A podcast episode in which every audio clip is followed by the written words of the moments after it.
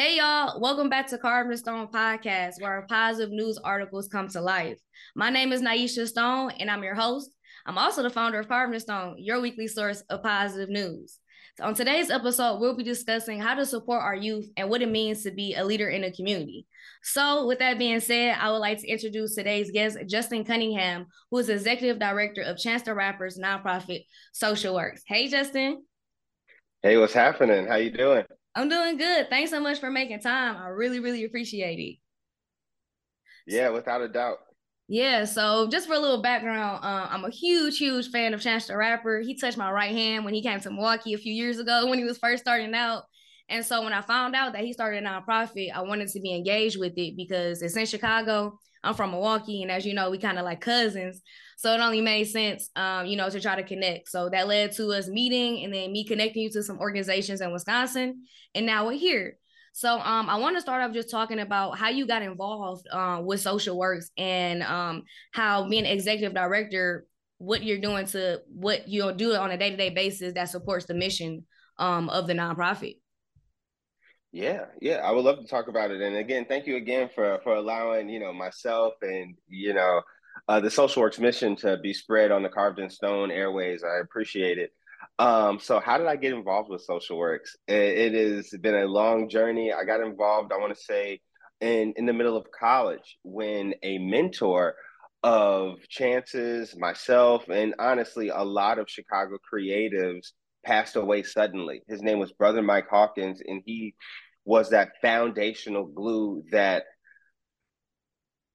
that really conveyed to all of us young people that larger missions, larger goals could be possible, especially through this, you know, um, winding road of, of creativity. So when he passed after providing, you know, countless spaces and countless meetings and just himself to the to to us, we decided to fill that void with what is now called open mic. And that started in February 2015 while I was still very much in college.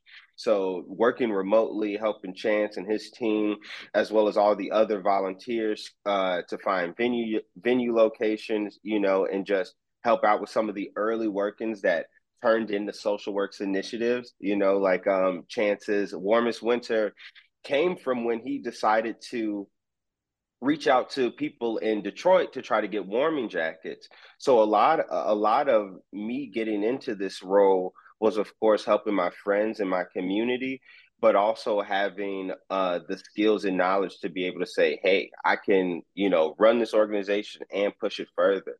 So since our pilot projects, like I said, the warmest winter that brought in, you know, a thousand coats. We were able to raise over a hundred and ten thousand dollars. We didn't even think that was possible at the time, or how open mic has grown to like these these monthly uh, convenings with like 20, 20 or so youth to now having, of course, of course, pre-pandemic, like higher than like 200, you know, young people showing up to the library just to like first off showing up to the library golly how many people can say like yeah we get a whole bunch of kids to show up to the library every month.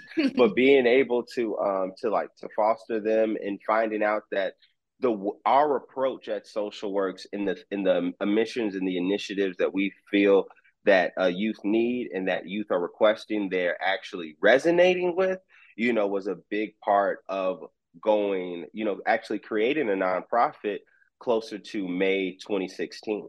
So um so so with that, of course, we formalize a lot of roles. We got a team of two, team of two, three now. Of course, myself being the executive director and Essen Smith being director of operations and communications. A lot of what goes into my role is uh, fundraising. You know, fundraising, making sure that we have the money to do do what's do what's possible and especially when you have this uh, relationship with the community like social works does where i feel like it's a really very much so a revolving door you know being able to respond to the needs and respond to you know policy that happens literally like every quarter in chicago is something that's very important to us. Also uh, strategic partnerships you know um, we can't do anything by ourselves and i never say that we can. So being able to find whether that be volunteers whether that be you know different warehouses or, or different like shipping locations or whether it be um, just counsel you know people who are able to um, advise in in a business more like business management uh, side all those things um, help us. So fundraising, strategic partnerships. Do you want to say also just like pushing things forward. You know, you got to dedicate some time to send out the emails, to, to, to research on LinkedIn, you know, find out who these people are in your community so you can be able to uh, to share you know, because one of the things in the nonprofit industry is like everybody is so heads down. You know, I feel like we're all affected by this mindset of scarcity. We're all affected by, you know, the institution of capitalism. We're all affected by structural injustices that are affecting our communities in very different ways.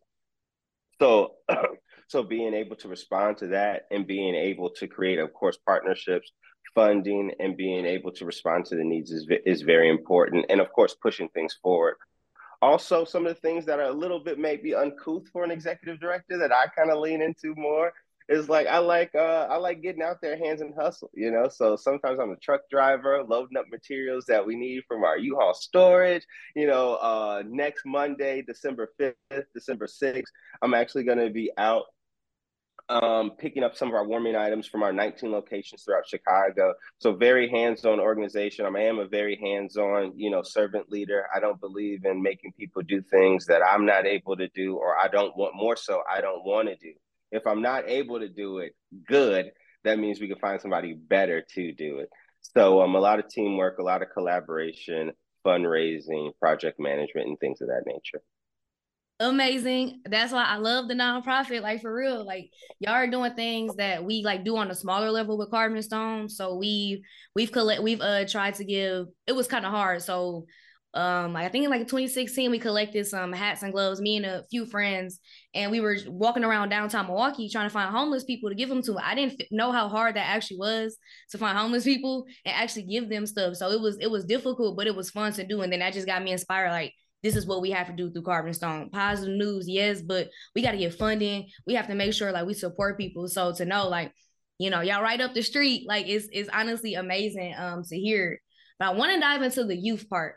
So what have you been learning about the youth um, you know, in Chicago and the type of support they need and how does the nonprofit, you know, how does your mission align with, you know, supporting the youth? Yeah, yeah, that's a great question. I do want to just pause for a second and say shout out Milwaukee, yeah. I yeah, mean, yeah. Milwaukee.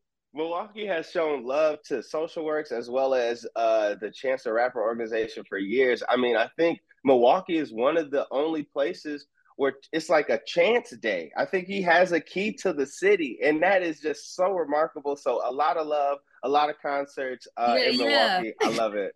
Uh, but uh, all right, but you know, back to the business, back to the youth. um, so so so, what have I learned from the youth? I've learned that they are multidisciplinary and very much so have the tools and the vision in their arsenal, but not necessarily able to connect the dots for execution.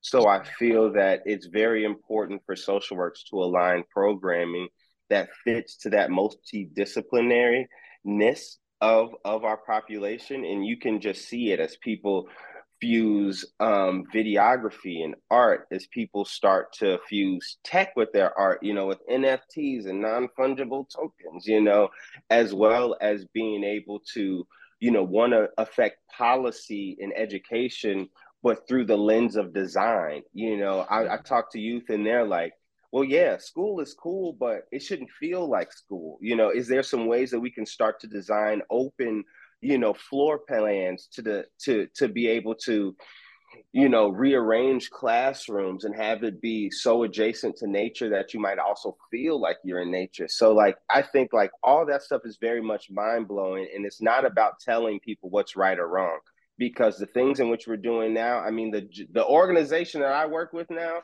wasn't even a thing when i graduated college you know? So like teachers used to always say the jobs that you want, you know, they don't even exist yet. But of course, that was like a colloquialism or like a, a platitude for tech.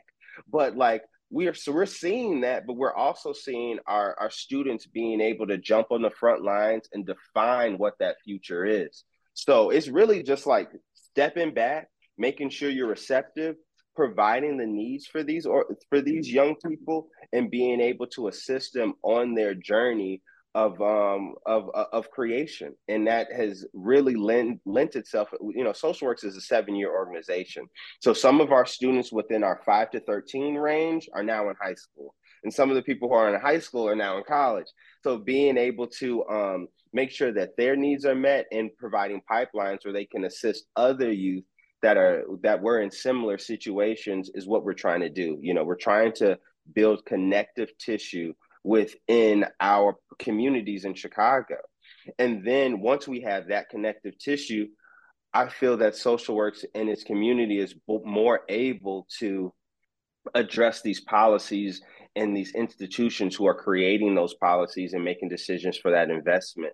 You know, a lot of the time in Chicago, youth feel like, you know, they're calling the mayor's office, they're calling their aldermen, they're calling their US senators or US congressional districts, but you know, it's a problem when they feel like the text message has been read, but it hasn't been acknowledged or responded to. So we want to make sure that we can provide pathways once we have that connective tissue to be able to, you know, elevate that voice to say, hey, this is what students need. This is what they're asking for in terms of investment. And here, it, here are the numbers behind it. You know, so go ahead and make uh, make a more equitable decision, you know, for these communities for, you know, the next five to 10 years. Thank y'all for doing the work because there's so many similar sim- similarities between Milwaukee and Chicago, which is why we got to talk about doing a partner thing in the summer. I want to do some something. I don't know what, but I've been really thinking about it for years, by the way. Uh, but you brought up a good point. You said when you were in college, this type of organization didn't exist, and a lot of professors. So I graduated in 2018 yeah, from college. And so the exact same thing happened with me. I didn't want to go work for some a traditional news company, and they basically was like, "Well, kind of shit out of luck." So like, what like, how does it feel to be working for this organization or just being a part of something that didn't exist and like you brought it to you know you brought it to life? Like, what advice would you give to you know people that look just like you when they hear that like I don't even know like you you got a vision, but people tell you no all the time, or like you can't do it this way, you got to do it this way. So like, what advice and like how does it feel to just be where you are? Well, I, I look back all the time, and I'm like, how did my life get here? You know, it, it is it's truly a privilege. It's truly a blessing. I can't imagine I can't imagine my life at any other at any other point right now, and I can start to see the way that you know God has kind of like positioned my steps and made me move around certain corners in the manner that I have to be able to meet the people that I've meet meet and organizations that I meet that have just like really like poured into the vision and also just like the belief. So like it's it's it's it's crazy, and with and in that same vein of blessing, you know, you know, I'm gonna quote Spider-Man or Marvel, but like with great with great power comes great responsibility, you know. So like so it's hard. It's hard. It's hard, you know. At first, you know, you and I don't even feel like uh, right now, of course, we're trying to push to the masses what our what our mission is of course like through these amazing videos like i'm doing with yourself but before then you have to convince your parents. You know, I remember telling my mom I'm about to leave my job at Aramark and in, in like 2016 and that I'm about to start a nonprofit with my friends, at least that's how she calls it. You're just gonna start a nonprofit with your friends? want to start a nonprofit with my friends that, you know, I, I hope that could change the fabric of Chicago. And I'm very lucky to to have a, a mom who was like, yeah, you know, well, whatever you want to do, son, I'll go ahead. I'll, you know, I got your back. So, you know, it's it's definitely like that first, you know, making sure that you're confident enough in yourself to be able to pursue something because especially in this in this realm when you are your, you know, your own boss, you know, there's nobody telling you when to wake up. There's nobody telling you what you need to do. There's nobody, you know, that's that's saying, well, in 18 months, you should really prepare for this if that's where you're going you know, and also being like, and also knowing that right now is not necessarily indicative of this season of your life, this week in your life, and maybe, you know, what is possible. So, so three things, because I've been thinking about this a lot. Three things is definitely prioritization. You know, you need to understand your priorities. You need to understand that things that need to be done today need to be done today, and things that need to be done tomorrow need to be done tomorrow. And you need to attack today like no other, you know, because other organizations, other people are all affected by the same thing that we're affected in, you know. So priorities change in an instant, funding changes in an instant. So be able to to attack the items that you know you need to do, and especially when it turn when it turns into strategic um, partnerships and funding, attack that without it with with with no hesitation. Number two is you got to be a time traveler. You got to be able to willing to find out the information that you don't know to better serve your organization in 18, 12 months and be able to also address the needs of right now. So, you know, and you might want to spend some time if you're growing learning what like a CRM system is or customer or customer relational management. You know, you might want to um, double down on CSM or content or CMS, excuse me, content management system, um, because you know that like what you want to do is better received in terms of visuals. You know what I'm saying? Like we live in a we live in a system right now in a world right now. So if you don't if you don't record it, if you don't document it, you know it basically didn't exist. Unfortunately, I mean, fortunately, it still lives on in the lives of the people that you touched. But maybe the people who weren't there might have a harder time grasping, you know, like what your intention is or what you know the um the mission is. So be always be be a be a time traveler for sure time traveler, of course, prioritization. And then also the last thing is like, we're all humans, yo. I hate it when people, I hate it when people think that I'm only an executive director and because my my my phone number is in the signature, they now have a free pass to blow up my phone about I took the mine out. something out. that they find. I took mine out. I don't know how many times I've been on the other side of like, hello it's like hey it's just me calling so like did you just get my email like bro like i'm i'm an executive director. I'm a son. I'm a child of god. I'm a community member. I'm a south sider you know i'm a grandson. You know all these sort of things like make up my life. And when you attack or you approach people like their only priority is you, I think you miss the mark a lot of the time when we talk about social services. There's a lot of ambiguity, there's a lot of like anecdotal information that you need to receive to understand who these people are that you're trying to uh, attack. excuse me, not attack, trying to help, but you know, I, I attack it. You know, I attack it when you when it comes to serving, I attack but uh but uh but so you need to know that but also when you talk about organizations and funders that you're trying to solicit you need to understand that like they're not only worried about what social works is doing like if their if their bottom line is a is a hundred million or possibly billion dollars you know they're able to see requests from a lot of people. And and if and your persistence may come off as rude if you're not able to see the person that uh, is behind that email address or behind that phone number who might have be dealing with a child who might be you know new a new mom or a new dad you know so being able to add that human element in and not necessarily take everything personal is a big thing that i think that people starting anything should um should always bring to the table because again you know we aren't just you know, robots moving. We're people who love life and want to experience and travel and things like that. Dang, you hit it right on the nose with the third one. My a saying I have that I've been saying for years is human being first, journalist second.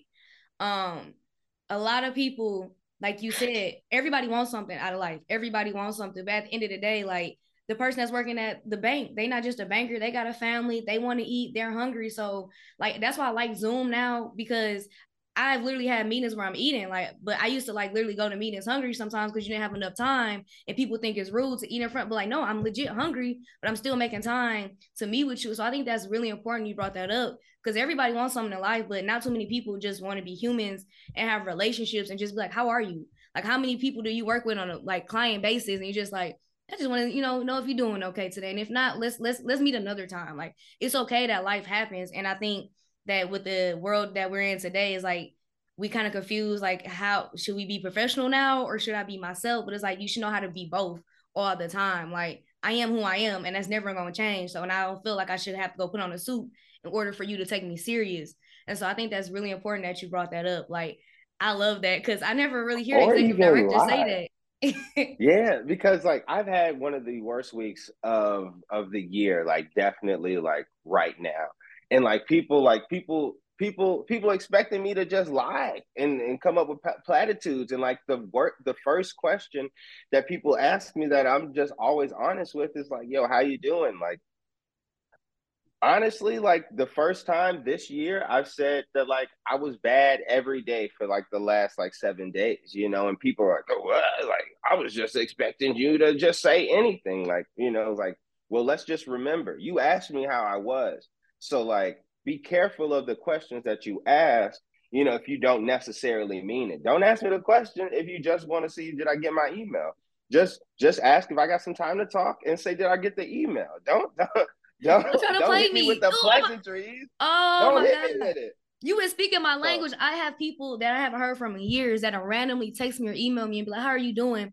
And now I got to the point where I figure out they just want me to cover them for a story, and it makes me so upset. Like I know I'm a journalist or whatever, but don't just say you want a story. Don't try to play me. And like, it's so it's so pointless. Exactly. I'm a real ass person, so it's no point of like putting on this facade. Like it's just it's, it's just it's just dumb. But you brought up that you left your job. So you got a background as, in finance. You was on payroll manager. Um, let's talk about that. You was consultants, uh, small to medium minority, uh, uh minority owned businesses. Um, what did you think you was gonna do with your life? but what so, did you yeah, want to do? So, so that that goes back to the to the genesis story of social work. So when I was in college, um, I was in a PWI, um, upstate New York, in a very different um, realm. You know, they Western New York loves hockey. You know, we didn't have a football team in, in my uh, in my college or things like that. So it was just different. I do want to share a story because I always think it's funny, and it just kind of makes this like cultural non-diffusion or just like cultural culturalness. It just bring like kind of puts it in the forefront. So excuse excuse me, audience. I didn't really have the words for that one, but check out the story. Um, so in Chicago, we use a colloquial name Joe called Joe, and that is a thing in which you know you just you you you, and that is a term that means you are my friend.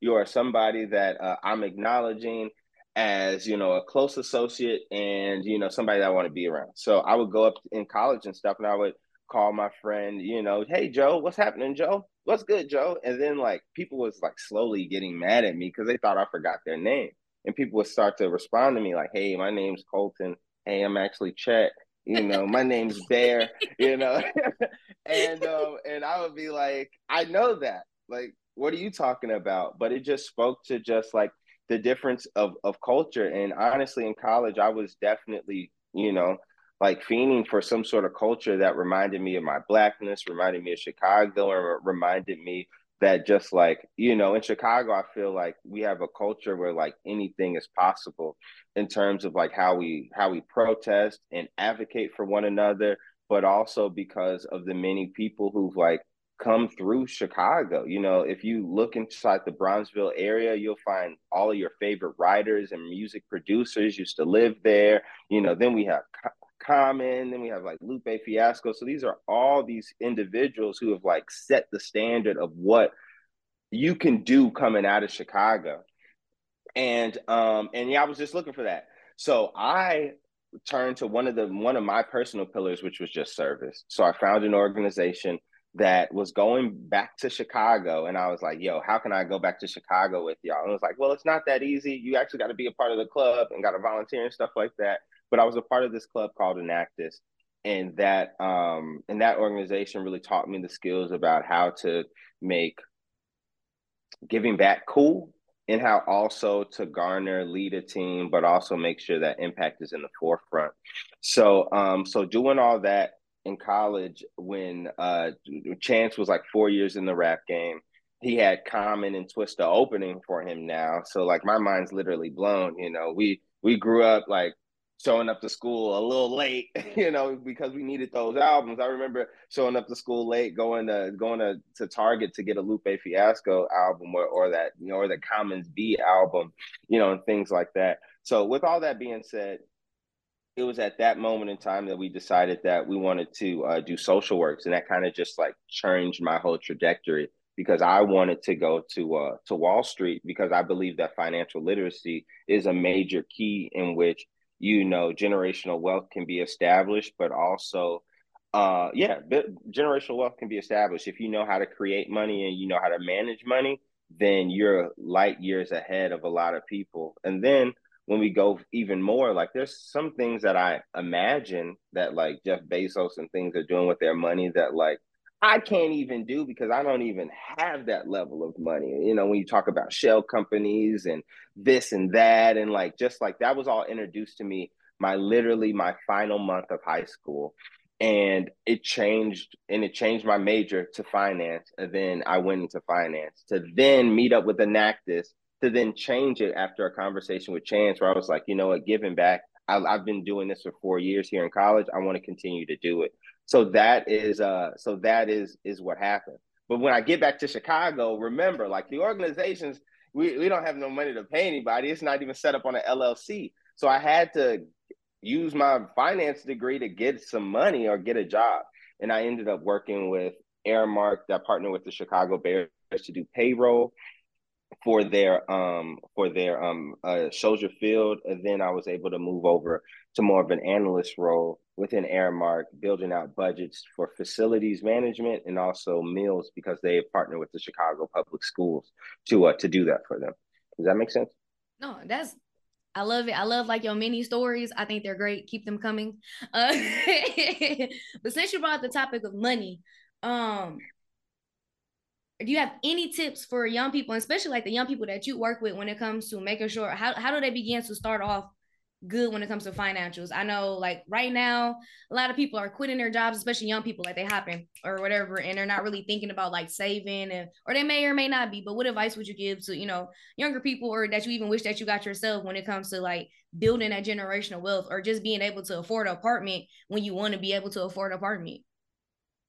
I think that um I think that first it starts with your family, you know, when it it it it, does it starts with your family and i don't nec- and i don't necessarily know what age range is the best to start introducing you to finance and this idea of debt and sacrifice and things like that. You know you definitely have to walk a line and make sure that your child is ready to to hear it and also understand that what you're conveying to them if it is a very tight situation that isn't that it doesn't necessarily reflect their value or um or what you're trying or your yeah their value or how they intersect with bills you know what i'm saying?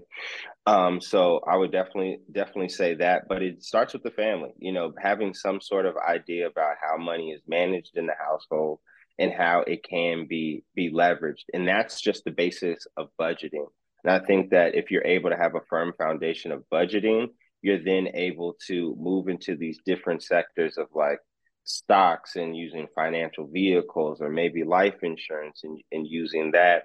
Or maybe you know if you're fortunate enough to um you know get equity when we're talking about startups and like angel funding and things like that. So I, I i say it starts with the house. If you're able to you know communicate with your children or communicate with your peers about how you manage your money and and, and be very honest about your pitfalls and what you need to do it's a great um, foundation that you can bring to high school and then bring to college as you start learning more um, technical aspects within that industry. Hope our listeners got a, a, a, a, some paper and some pens and are taking notes because he's dropping gems back to back to back. So, um, just got a couple more questions for you. One being, I want to touch on being a leader in the community. So, what does it take to be a leader but then be one that's relatable, one that actually cares. You know that you know I can tell what type of leader you are. You know this conversation, you're and it seems like you're a great one. So what advice, uh, like what does it take to to be a leader specifically in the community when you're helping youth? I think that um, it's it's you have to understand whatever industry you're, you're going into, for sure, and then you have to know what value you bring and who you are to be able to tailor that leadership and what's needed in a certain industry um, from you. You know, I don't believe that that that as a leader you should just make everybody bend to how you do things and because you didn't grow up wearing suits or you don't know anybody who wearing suits now i don't need to wear a suit like no there are standards in each in everybody's industry that you need to adhere to. It sort of acts as like a common ground. So you need to know what those are. You need to learn the jargon and stuff like that. But then you also need to know what type of leader you want to be and just try to try to mesh it.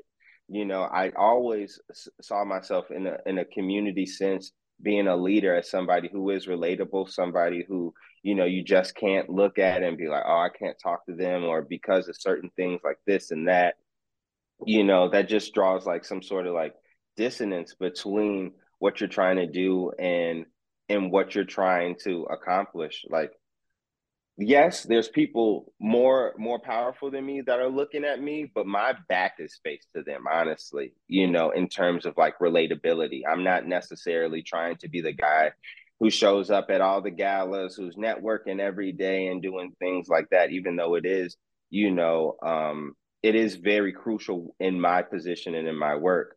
I want to always make sure that my face is facing the community and the people that I'm serving because I want to have the closest relationship in my community to be able to advocate appropriately when I do, you know, pass a proposal back like this. Like, y'all cool with that? Here, take it, you know, and then we'll go ahead and do whatever, you know, business stuff that goes around to it. But I just wanted social works to always be something, an institution which people felt comfortable approaching because you know we are we're we're done we're we're filled with all these institutions chicago public schools you know chicago department of public health you know um you know chicago department of transportation the housing association there's so many different things and i feel like they're all huddled together trying to make sure you know that that they have it right within themselves.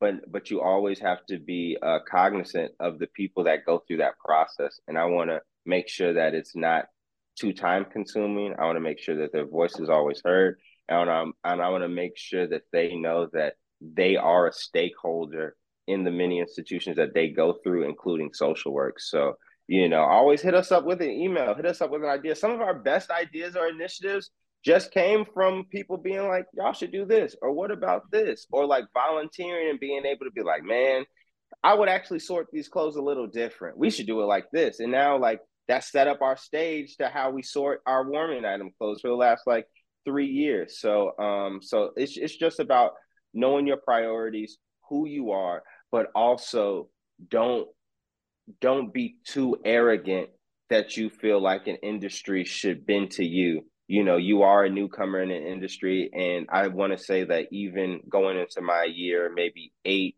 eight and a half that I am right now, there's still things that I'm learning about, you know, the proposal and the granting process that I that I'm that I'm learning for the first time. There's still things about HR and team management that I'm learning for the first time. And there's still things about, you know, how to make a good proposal for the first time. So just always be learning, but also understand, you know, and be tight with the communities in which you're trying to serve. So be open. That's something that my mentors told me is to be open uh, and you know take advice like you said. Um, so how I end all my interviews, when people listen to this interview, what do you want them to get from me? All right, so I want you to get this. And uh, wait one second. When is this coming out? Um, sometime in December. I think the third week in December. Third week in December. Third week. Uh, we might be past. Uh, we might be past our biggest event of the year. But two things that I want you all to, to learn from this. One is that you should get involved with social works. You know, Milwaukee, Phoenix, uh, New York, whatever, wherever you're from, wherever you get the Carvd N Stone podcast, uh, get in tune with Social Works. We have uh, an amazing event coming up December 16th called A Night at the Museum, and you should attend. It's going to be a fun family giveaway in which Social Works reimagines the 400,000 square foot Museum of Science and Industry to a place where you can give and receive with your families and make long lasting memories. Number two is that um, serving the community and, and being and being serving the community is tough. Serving anything is is is very tough, especially when you do want to do it at a great level. So I want to say to all your viewers, you know, give yourself grace. You give you give yourself opportunity to uh, to make mistakes, and also um, give yourself the opportunity to fail. So if you want to try something new, just try try it, try it, and I guarantee you, the journey in which you're going through or in which you try to pursue it will be way better than any outcome. You know, I I I love that um that you know Social Works has given ten million dollars to the Chicago community. You know, for the past six years, it's a great stat to say. But I know for a fact that like it is it has turned me into an a crazy individual that you know that I'm very proud of and I believe that each and every one of our journeys have the power to to make us into who we're supposed to be. So don't be afraid of uh of becoming who you're supposed to be. Man, you amazing. I can't wait to meet in person. And I thank you so much. Yo, wait one second, yo. well, go ahead, oh, go wait, ahead, go we ahead. Should, we should do this. We should do this offline. But yo, Carvd N Stone should actually come to a, should be a media outlet for um a night at the museum. Like you should come in and document it. I I probably could get somebody out there. I'm actually located in Georgia now. I moved to Georgia in March. Yeah. So just trying to expand the business, you know, be local everywhere. So, but no, I do. ATL? No, I I don't want to say where I'm at, but I'm I'm about like 45 minutes or so away from Atlanta. They are pretty expensive out there, but I'm trying to move a little closer to the city. but no, we definitely gonna talk offline. Um, but thank you so much. Um, again, this is Carvd N Stone podcast. My name is Nyesha Stone, and our guest today was Justin Cunningham, the executive director of Chance the Rappers nonprofit Social Works. So thank y'all, and make sure y'all tune in every Tuesday for the Carvd N Stone podcast, where positive news articles come to light. In the end, everything will be carved in stone.